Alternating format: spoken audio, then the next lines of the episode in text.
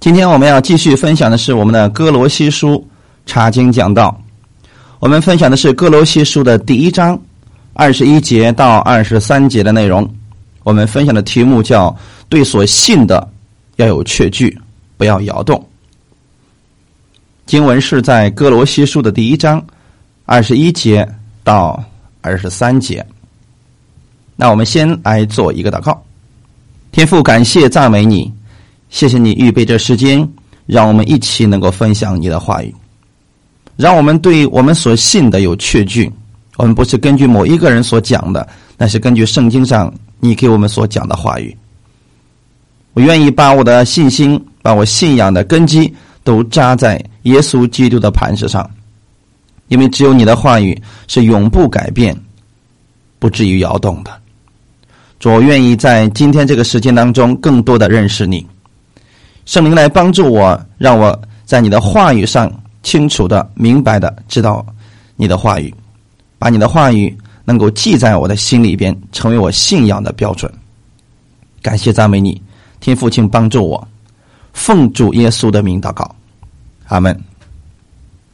先来读圣经，格罗西书的第一章二十一节到二十三节。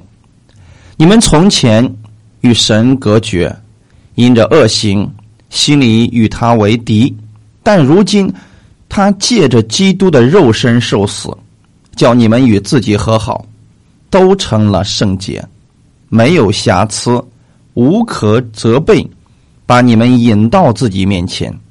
只要你们在所信的道上恒心，根基稳固，坚定不移，不致被引动。失去福音的盼望，这福音就是你们所听过的，也是传于普天下万民听的。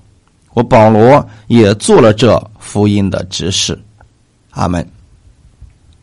分享的题目叫“对所信的要有确据”。我们简单来回顾一下上一次我们所分享的哥罗西书的第一章。第一章里面告诉我们，耶稣基督。是万有的创造者，万有都是靠着他而立的，他也是教会全体之首，是首先从死里复生的，在教会他是居首位的，而我们的天父喜欢叫一切的丰盛都在耶稣基督里边居住，也要借着耶稣基督把他的一切丰盛要赐给我们，耶稣基督在十字架上。流血牺牲，成就了我们跟神之间的和平。啊，今天的本文当中就提到了，你们从前与神隔绝，因着恶行，心里与他为敌。这里有一个关键词，叫你们从前。从前我们是什么样子的人呢？我们过去跟神是敌人。那如果你总是把你的目光放在从前的话，就出现问题了。你可能对你所信的都不确定了。今天许多信徒对自己所信的不确定，不知道自己到底得救了没有。有些人知道自己得救了，却仍然认为自己与神的关系时好时坏。如果你问他说什么时候你跟神的关系比较坏，谁神离你比较远呢？他说：“那我犯罪的时候，我得罪神的时候，这样想的人，实际上他不知道，信徒在神面前都已经成了圣洁，都是没有瑕疵、无可责备的。这件事情不是你完成的，也不是你的行为换来的。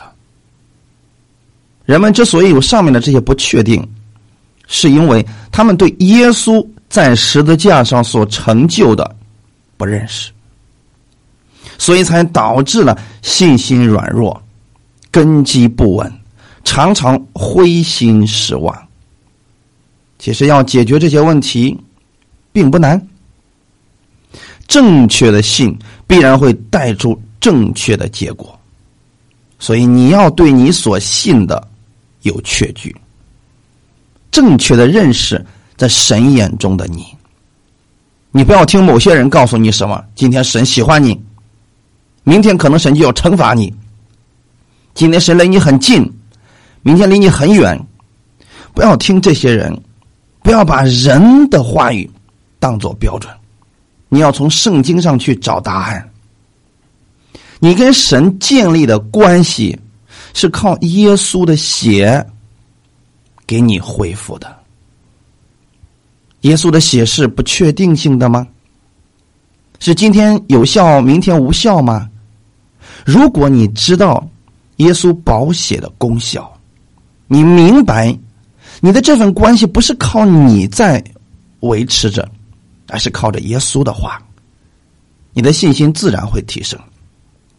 你会越信越喜乐，那么基督丰盛的生命就会透过你。流露出来了。刚才我们读的经文，你们从前，从前并不是现在，从前指的是我们不信主耶稣的时候，人类被造，原本是跟神有一个美好的关系，但是自从亚当堕落以后，罪就入了世界。罗马书第五章十二节。这就如罪是从一人入了世界，死又是从罪来的，于是死就临到众人，因为众人都犯了罪。这是我们从前的样子呀。罗马书第五章十四节：从亚当到摩西，死就做了王，连那些不与亚当犯一样罪过的，也在他的权下。为什么这么讲呢？因为我们是亚当的后裔，就算你没有跟亚当一样去犯那样的罪，你还在罪的权下。罪人能做什么事情呢？犯罪。所以我们今天所行的一切，如果没有在基督里边在神看来，不过都是恶行。这就是刚才我们所读的。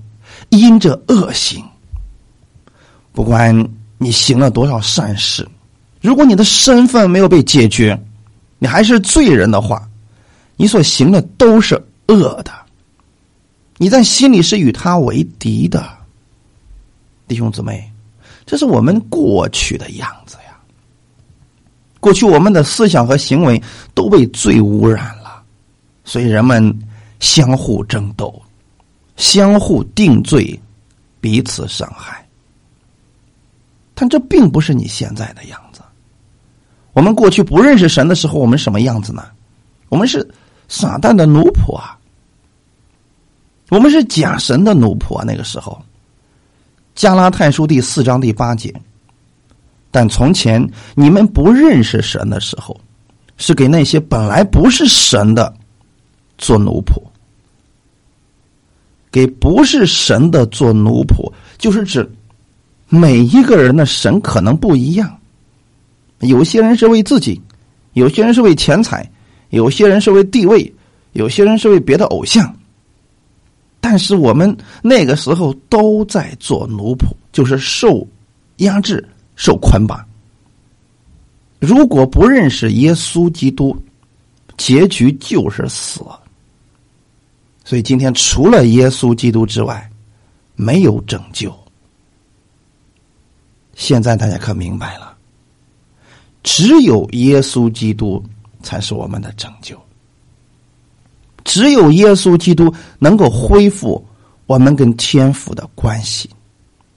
以弗所书第二章一到五节有一段经文：你们死在过犯罪恶之中。他叫你们活过来，那时你们在其中行事为人，随从今世的风俗，顺服空中掌权者的首领，就是现今悖逆之子心中运行的邪灵。我们从前也都在他们中间，放纵肉体的私欲，随着肉体和心中所喜好的去行，本为可怒之子，和别人一样。然而。神既有丰富的怜悯，因他爱我们的大爱，当我们死在过犯中的时候，便叫我们与基督一同活过来。在这段经文当中提到了两个方面的内容，一个方面是我们过去的样子，我们过去是在最终，我们身份是罪人，我们最终的结局是死在过犯罪恶之中。如果没有神的拯救，我们就死定了。他叫你们活过来，就证明这是神的作为。那个时候我们的行为是什么样子呢？没有信耶稣的时候，我们的行事为人是随从今世的风俗，顺服空中掌权者，就是魔鬼。现今悖逆之子心中运行的邪灵，也就是说，我们没有圣灵的时候，其实我们是被邪灵所带领，所以随从随从的是今世的风俗，别人做什么，我们也做什么。他们喜欢作恶，我们也喜欢作恶。我们从前都在他们中间，这个“他们”指的就是那不信的人，放纵肉体的私欲。但我们没有信主之前，我们就做这些事儿啊，谁都差不多呀。随着肉体和心中所喜好的去行，这就是分别善恶的那个果子。我喜欢做啥，我就做啥。在神看来，我们那个时候就是可怒之子。但这一切都是过去的样子，你不能在今天已经得救了，还重复你过去的样子。然而是什么意思呢？是一个转折，就是如果按照我们过去的那个样子，我们都应该是死的。然而神不愿意我们死，神既有丰富的怜悯。因为他爱我们，所以当我们死在过犯中的时候，便叫基督跟我们一同活过来，便叫我们与基督一同活过来。那就是耶稣拯救了我们，我们得救是本乎他的恩典。在本文当中也是这个句子结构：你们从前是与神隔绝，因着恶行，心里与他为敌，但如今。但如今才是你要去重复并且宣告要相信的一个真实的结果，你不能够再相信过去的那个结果了。然而和但是都是一个转折，你要注意的不是但是之前的句子，而是但是之后，那才是现在的你。但如今我们是什么样子呢？但如今。他借着基督的肉身受死，叫你们与自己和好，都成了圣洁，没有瑕疵，无可责备。弟兄姊妹，这是你现在的样子。耶稣基督肉身受死，我们借着他的肉身受死，就让我们与。神和好了，那么耶稣的受死，至今是不是仍然有功效呢？当然有。那么现在你是不是仍然和神是和好的呢？当然是了。成了圣洁，都成了圣洁，这是一个完成时。我们不是耶稣还没完成，所以我们正在成为圣洁，不是这样的。耶稣已经受死了，已经复活了，我们也已经成了圣洁。圣洁的意思是不同分别出来的，没有瑕疵，这是你在神眼中的样子，毫无瑕疵的，无可责备，不能够再找出错处。弟兄姊妹，所以我们不能对一个信耶稣的人说他不属神，他不属灵，他不得救，他要被神丢弃，这些都是错误的责备。在神的眼里边，无论你行为好坏，你现在都是属神的。如果你真信耶稣了，神绝对不会丢弃你。本节指出，我们现今。能来到神面前被神接纳的理由，是因为神他自己为我们预备了救恩。使我们可以与他和好，而这一切工作都是借着耶稣在十字架上肉身受死所成就的。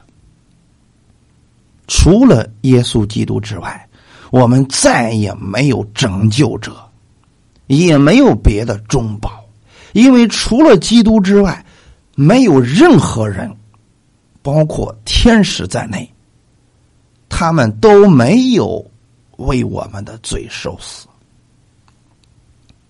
你罪的代替者只有耶稣基督，所以在使徒行传第四章十二节就告诉我们。除他以外，别无拯救。因为在天下人间没有赐下别的名，我们可以靠着得救。只有耶稣曾经为你的罪受死了。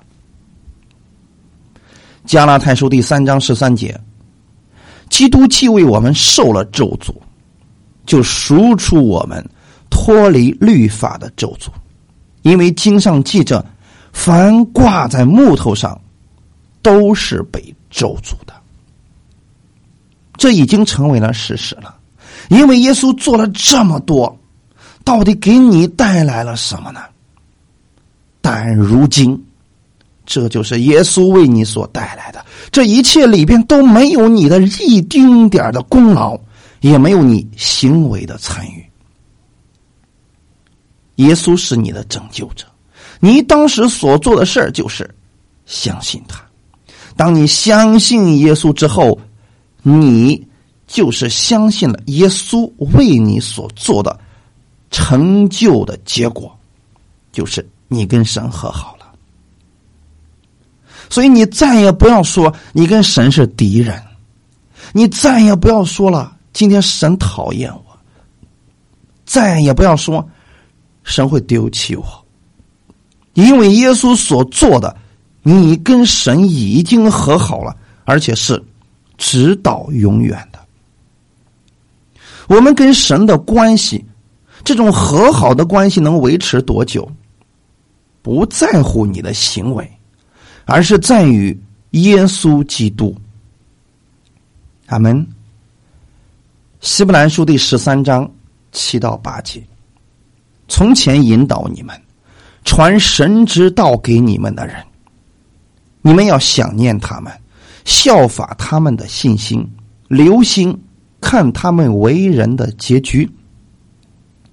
耶稣基督，昨日、今日，一直到永远，都是一样的。那你跟神的关系能维持多久呢？这种和好的关系能维持多久呢？是不是也是直到永远呢？因为耶稣他永不改变，所以你跟神的关系也会因着耶稣而不改变。二十二节下半节是论到了耶稣基督救恩的伟大功效，他不单叫我们与神和好。而且让你在神的眼里边是都成了圣洁，没有瑕疵，无可责备。这里边跟你没有什么，跟你的行为没有任何关系啊。那为什么信靠耶稣基督的人不再是神的敌人，而且跟神和好了呢？因为基督已经完全除去了我们的罪。耶稣基督在十字架上，把你的罪彻底、完全的解决掉了，所以你在他里边，才成为了毫无瑕疵、无可责备、圣洁的人。在此提到了肉身受死，保罗为什么特别在这里要提出肉身受死呢？主要是针对当时的诺斯底主义异端的错误。他们认为基督是没有肉身的，他的受死不是肉身的死。他们认为基督只不过是有一个抽象的身体，那个身体跟我们这个身体不一样。所以耶稣呢，他不是真的受死，他只是一个预表而已。但圣经清楚的给我们看见，基督是成了肉身，为我们受死的。这样受死的结果就有完全的功效，使相信他的人都成为圣洁。我们看两段经文，《加拉太书》的第四章四到五节。及至时候满足，神就差遣他的儿子为女子所生，且生在律法以下，要把律法以下的人赎出来，叫我们得着儿子的名。这里特别提到，神有一个时候，当他时候满足的时候，神就差遣他的儿子为女子。这里的女子指的是玛利亚。难道玛利亚生的是一个空气吗？还是生的是一个属灵的耶稣呢？当然不是，是一个跟我们一样有血有肉、有感觉的肉身耶稣。这一点大家毫不怀疑吧？如果你连这一点都怀疑了，那就真成了神秘主义，就真成了。诺斯底主义异端了，这是我们要明白的一点。那保罗既然特特别提到在肉身受苦，我们就看一看，耶稣确实是在肉身受了苦，他被鞭打，他被钉上十字架，流血牺牲，这些都是事实。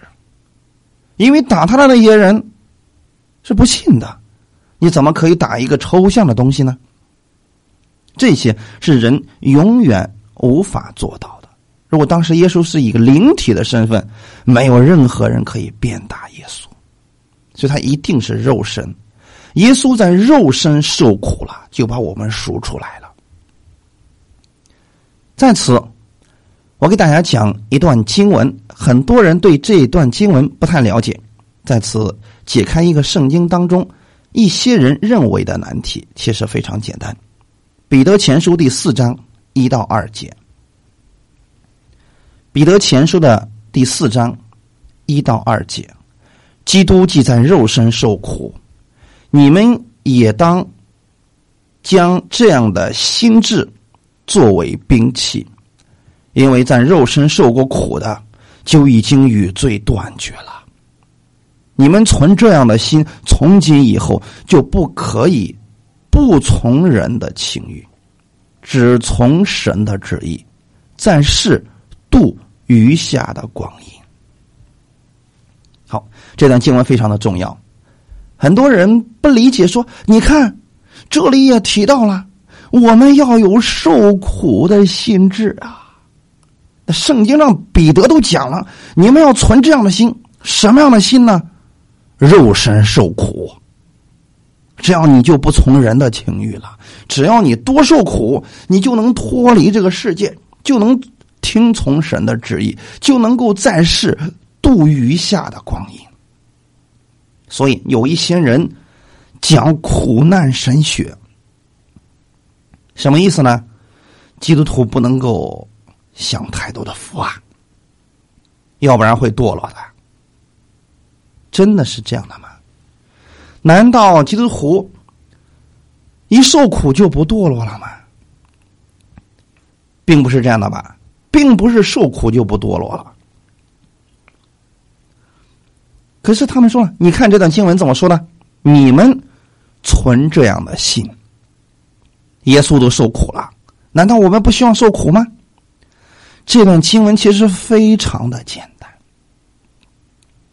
因为很多人把圣经给读错了。这段经文只要正确的读，就能够理解。基督既在肉身受苦，你们也当将这样的心智作为兵器。这里不是让你去受苦，也不是让你把受苦。作为心智，作为兵器，不是受苦的心智，而是什么呢？耶稣受苦的心智。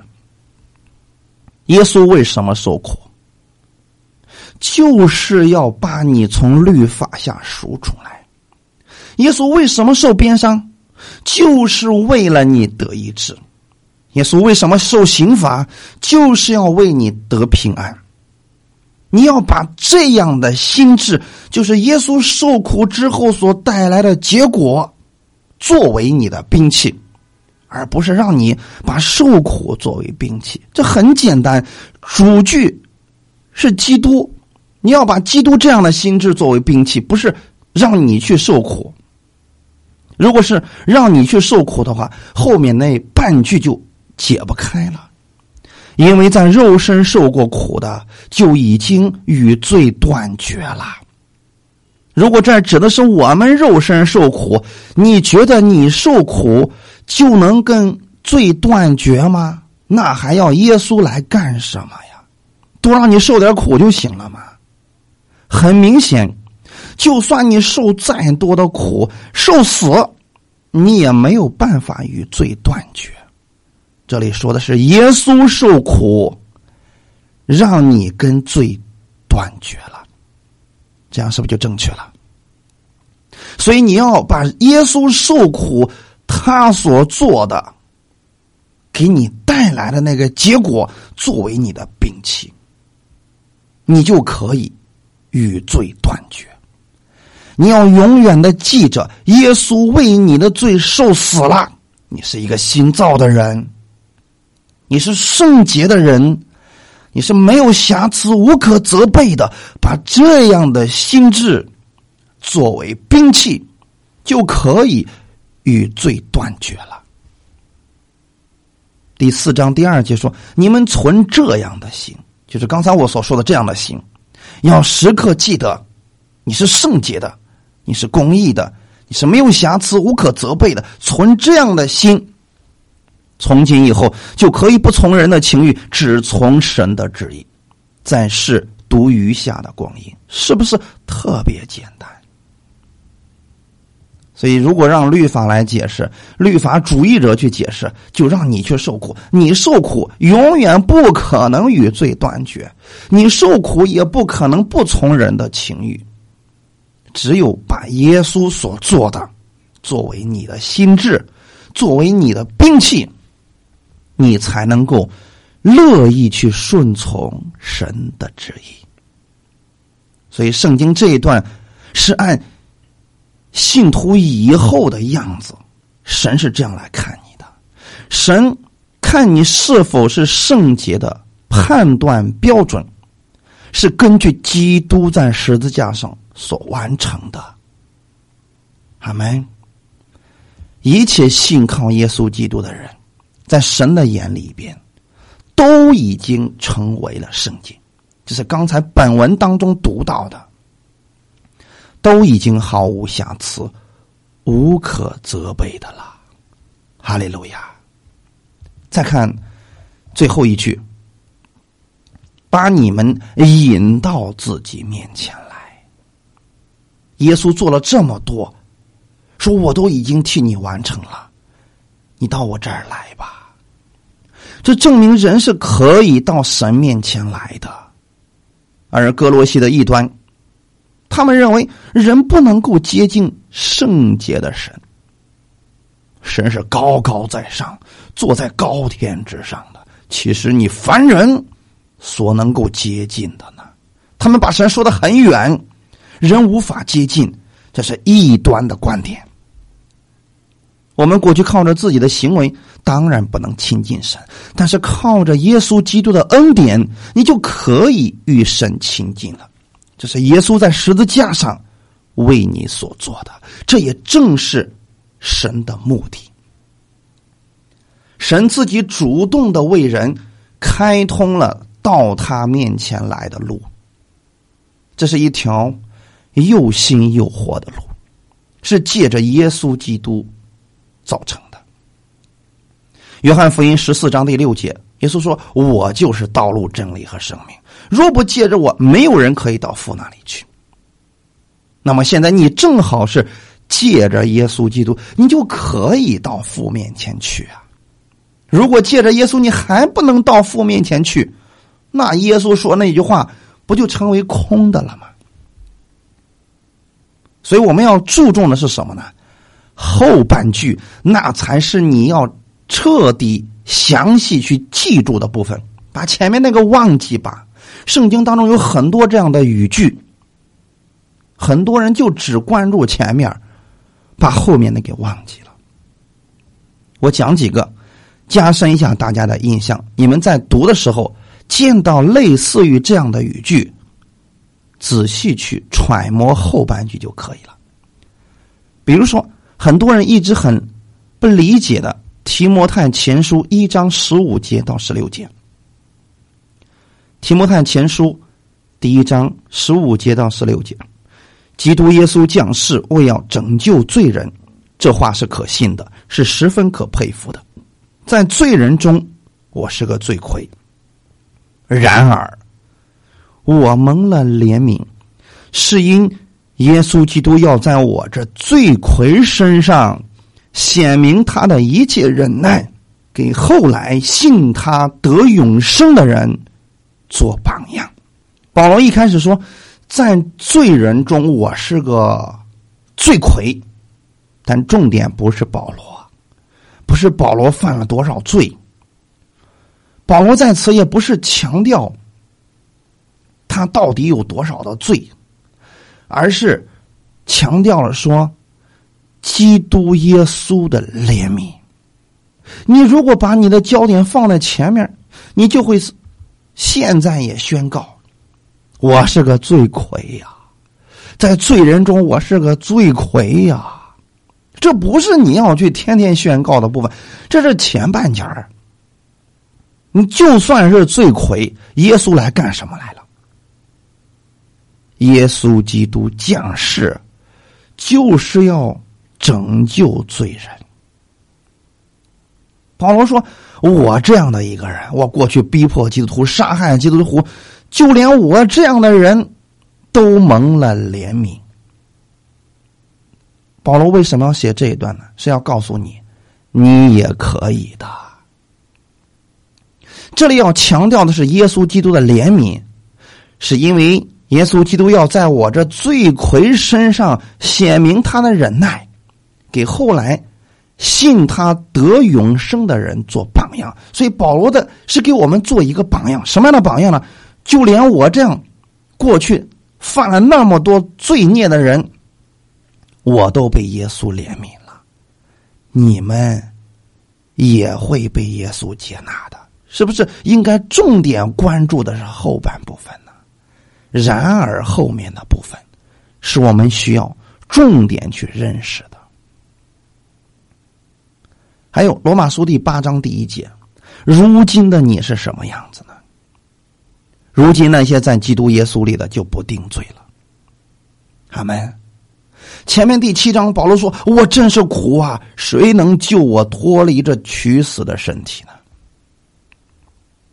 我们现在也这么宣告：“哎，主，我真是苦啊，我怎么样才能脱离这个罪恶的身体呢？”有人说：“那治死牢我，天天钉十字架吧。”谁告诉你是这种方式来胜过这个肉身呢？人家保罗已经把答案告诉我们了。如今那些在基督耶稣里的就不定罪了，轻松就可以胜过的。你不用，非得要用人的方法，天天把自己定死。这就是不读圣经的前后文所导致的。如今才是你确实要关注的部分。如今你在耶稣基督里，神不再定你的罪了。当你明白这个真理的时候，你就可以胜过罪了，因为圣灵会起作用，帮助你胜过罪恶的，胜过你那个屈死的身体的。哈利路亚。加拉太书的第二章十九节到二十节，我因律法就像律法死了，叫我可以向神活着。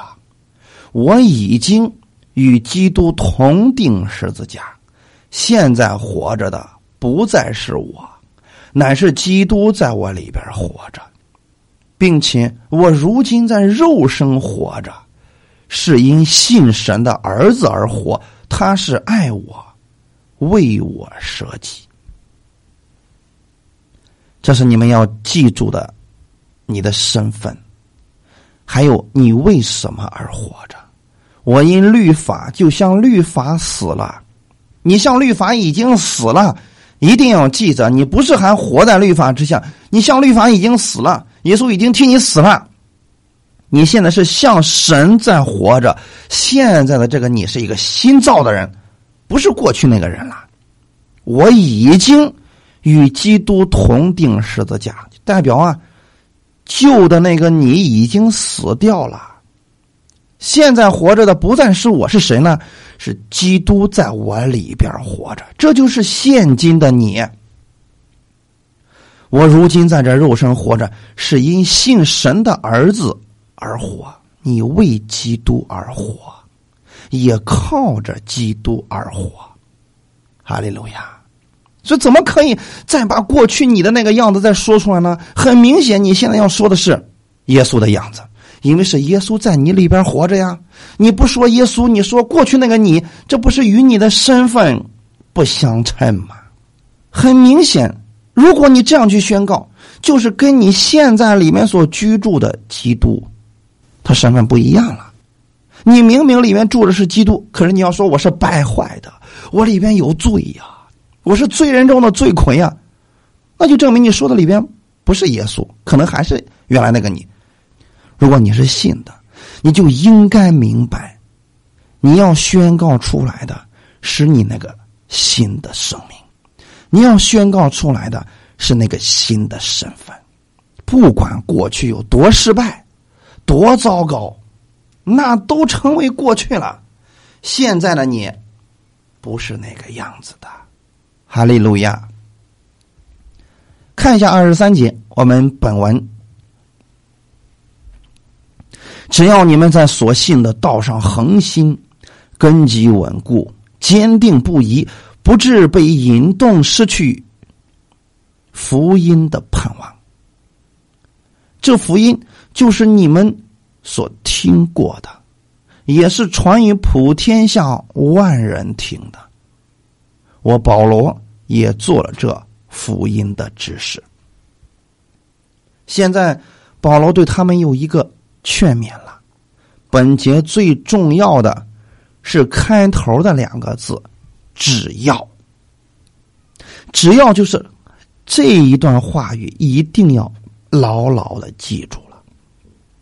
如果忘记了或者不明白下面所讲的，你就没有恒心，根基不稳，也不能够坚定不移，也会离开福音的盼望，会被一些异端的教训摇来摇去的。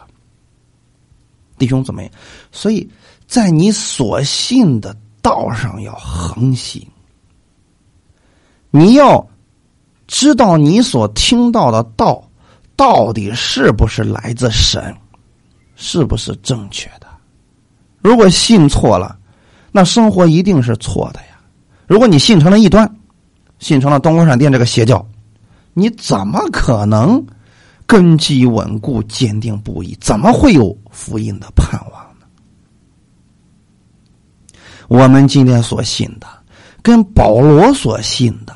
是一个神，所以保罗有的盼望，我们也应该有啊。如果你跟保罗的盼望不一样，那你该好好的审视一下你所信的道是不是正确的。哈利路亚。有人说我怎么知道我所听的是不是正确的呢？每一个人都说自己是讲圣经。每一个人都说自己讲的是真道，怎么判别他呢？今天我给大家一个最基本的判断方法。就算你说我对圣经不了解，有一个基本的判断方法，我们是应该知道的，就是你听完之后，到底给你带来的是盼望还是绝望？到底给你带来的是释放？还是定罪，你总能分辨出来吧？是让你更加愿意依靠神，还是让你更加没信心，觉得这个神好难找着啊？是让你更亲近神了，还是让你跟神越离越远？这种判断总能够判断出来吧？异端告诉你，你没有资格直接来到神面前，你必须通过某一个先知或者某一个中保。他这里讲的不是耶稣啊，就是他自己了。你遇到这样的话，就远离他吧。就算你对圣经不了解，赶紧远离这个异端就好了。这是很容易能够分辨出来的方法。所以你要在你所信的道上恒心，恒心就是不要乱信，不要是道就听，不要看人家名字起个叫恩典，立马进去听。不要认为觉得人家起个名字叫恩典牧者，你就特别愿意相信人家所说的。要用道去分辨，你所信的不是人，而是道。所以保罗说，只要在所信的道上恒心。很多人就只信人了，而不是信他所说的基督的话语。你要信的是那个人所说的基督的话语，而不是相信那个人所说的一切话。这两者是有区别的。很多人总是说某某某牧师告诉我的，某某某牧师这么讲的，你都没有基本的分辨力吗？这个是不是符合圣经的，你都不知道吗？如果某某牧师他说你们应该攻击别人，应该定罪别人，他们都是异端，都是该死的，你也去做吗？耶稣从来不去定罪，让人去死，甚至骂别人，这是很简单可以分辨出来的呀。你看耶稣有没有做过这样的事儿？你总知道的吧？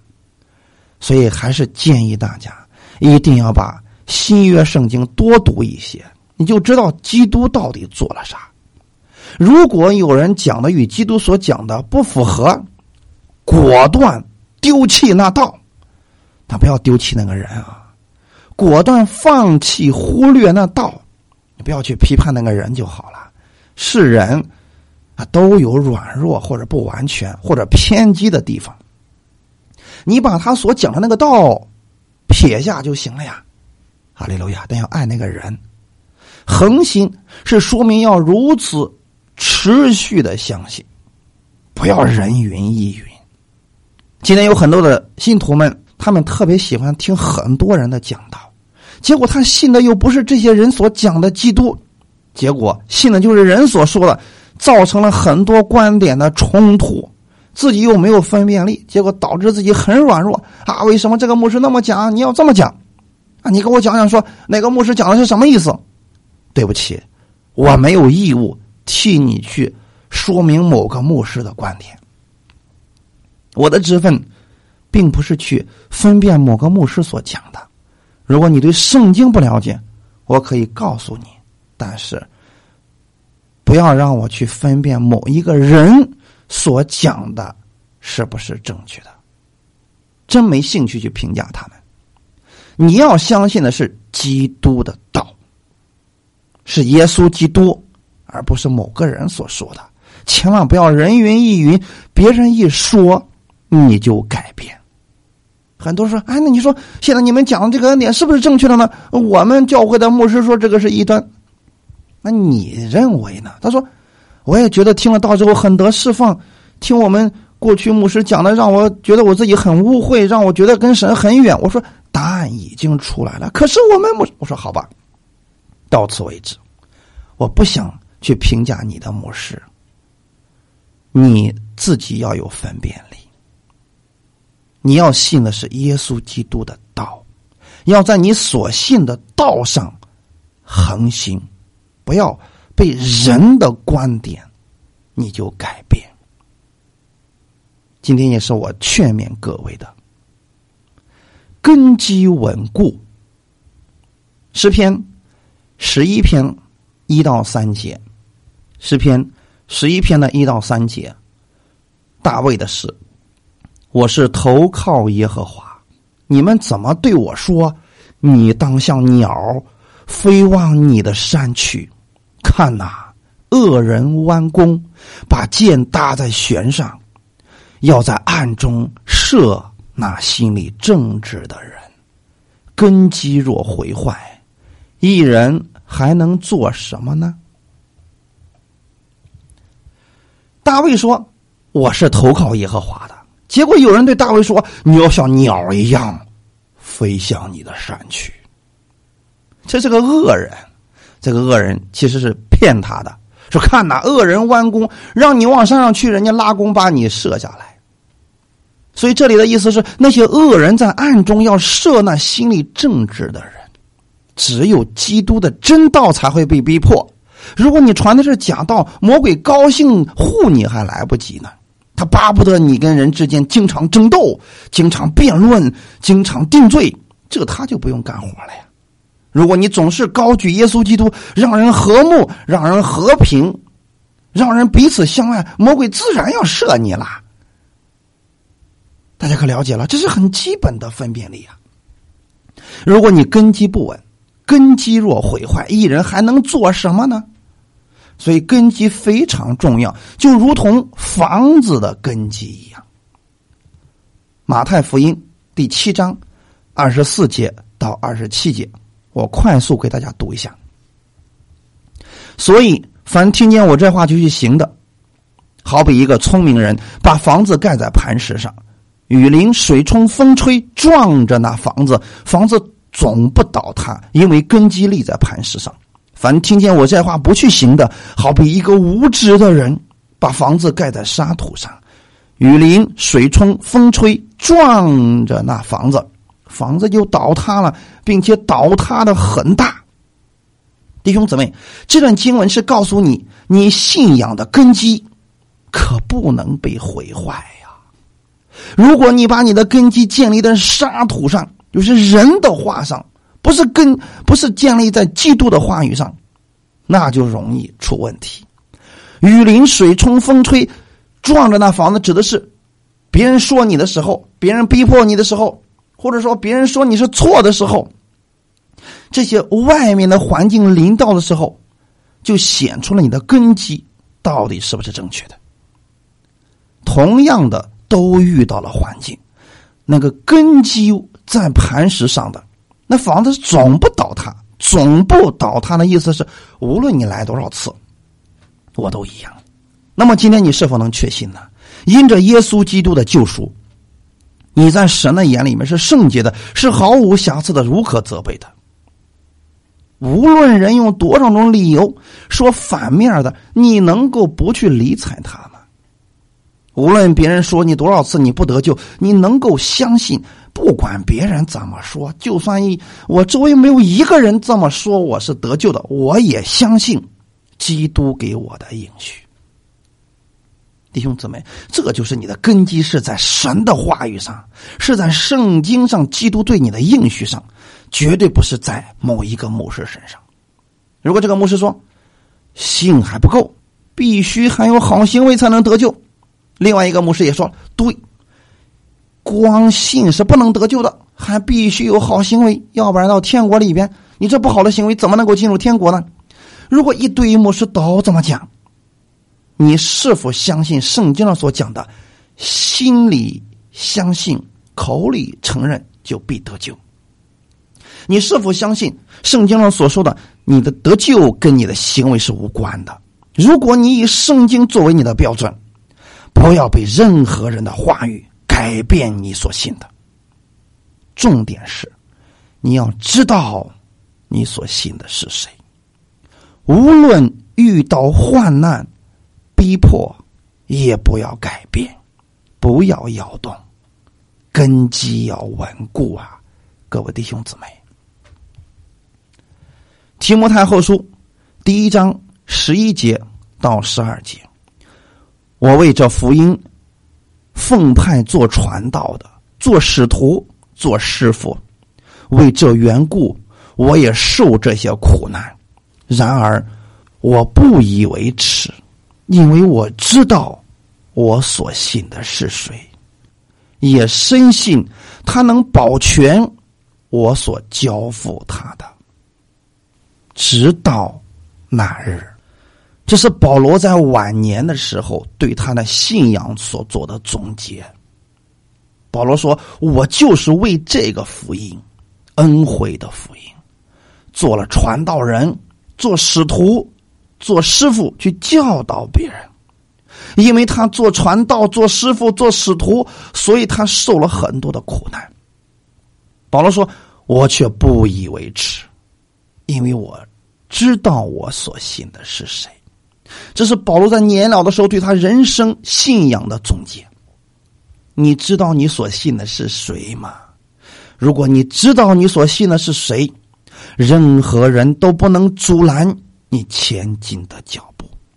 如果你也像保罗一样深信他所交托给你的，你也不会动摇你所信。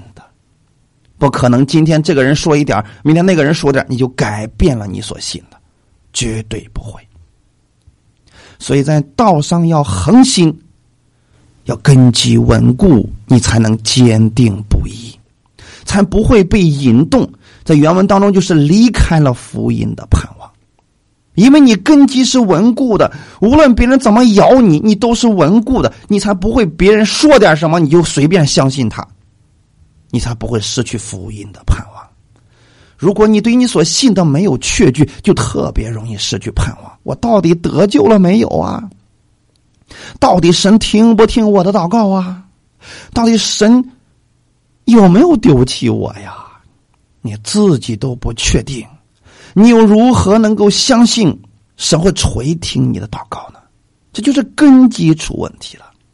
如果你都不确定你是否是得救的，你又如何能相信神必然会赐福给你呢？因为你都不知道你是不是神亲生的，你自然就不会有福音的盼望了。这里所说的福音的盼望是圣经式的盼望。我们在基督里永远都是有盼望的。阿利路亚！耶稣基督救赎我们，不是让我们。失去盼望，是我们永远对任何事儿都是有盼望的，而且将来我们也有得基业的盼望。就算你在这个世上，别人挖苦你，你祝福他；别人咒诅你，你祝福他，因为你的盼望不是在这些人的身上，是在基督那里。那个时候呢，你就可以得着永不朽坏、不能玷污、不能衰残在天上的基业。所以耶稣说：“为义受逼迫的人有福啦。”啊！你们必得天上的赏赐啊，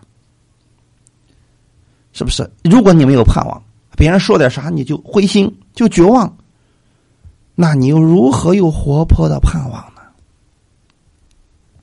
保罗是有圣经式的盼望的，所以他说，保罗说的意思是，今天我们所传给你们的道，是你们所听过的，也是传往普天下万民听的。这个道跟耶稣所讲的是一样的，跟使徒们所讲的是一样的。今天我给你们所讲的也是如此。保罗说他是福音的执事，执事是一种职分，执事是神的执行者，神话语的执行者。所以执事不是发挥自己的意思，是按照主人的意思去行。主人怎么说，他就怎么说；主人怎么做，他就怎么做。教会里边也有执事的职分，这个执事是帮助牧师去执行神的事物。同样的，也不要自行发挥。一个教会有一个教会的规矩和流程，执事就是牧师怎么吩咐。你怎么做就行了，这才能称为指示，绝对不可以牧师这么吩咐。你说这个不行，你按照你自己的意思来，那你就做不了福音的指示了。要按牧者所讲的去执行就好了，不要发挥，免得出问题。那么牧师也需要按照主所吩咐的来往下吩咐。如果牧师所讲的超出了圣经，当然不要去管他，也不要去听他的了。阿门。这是教会里边的指示，保罗是福音的指示，所以他听从的是当时耶路撒冷教会的安排。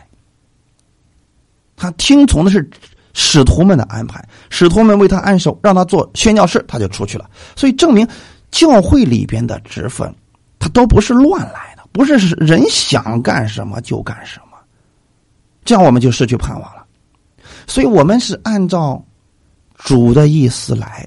执行他的福音，主耶稣怎么说，我们就怎么做。在教会里边做执事的牧师怎么说，你就怎么做，这就够了。这样我们所有的人就有盼望，整个教会也是有次序的。因为出于神的话，没有一句不带能力的，怕的是你加上自己的东西，那肯定没有能力了。所以，让我们对我们所信的。要有确据，不要随意的听别人说你就摇动，让圣经成为我们信仰生活的标准和依据。当别人告诉你这个的时候，你要问他圣经的依据在哪里，你再去分辨会不会和其他的地方冲突了。如果是符合圣经的，相信他，去遵行照做就好了。这样，你必会看到你生命的改变，是丰盛有余的。哈利路亚！我们一起来祷告。天父，我们感谢赞美你，谢谢你，谢谢你今天把这样的话语赐给我，让我们关注的不再是我以前的样子，让我关注的是耶稣基督在十字架上给我所带来的新的后果。我在基督里是新人，我是圣洁的，是没有瑕疵的，是无可责备的。今天我可以来到你面前，向你倾诉我所有的一切，因为借着耶稣的死，我的罪已经被耶稣完全的还清了。我可以坦然无惧的站在天父你的面前，我也可以从你面前领取你的信心和力量。我愿意在我所信的道上。坚信不疑，我相信在基督里边，我是圣洁的，是公义的，是被神所爱的。遇到任何的事情，我知道我的盼望在你那里。这就是福音，我也愿意做这福音的指示，将我所领受的讲给更多的人。哈利路亚。请你帮助我在生活当中持守这样的信心，毫不动摇。也让我以圣经成为我信仰的标准。我相信的是基督的话语。谢谢你天父这样的安排，让我再次明白你的话语，让我知道我的救恩是有确据的，是耶稣为我所做的。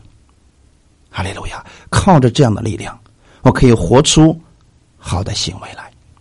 一切荣耀都归给你，奉主耶稣的名祷告，阿门。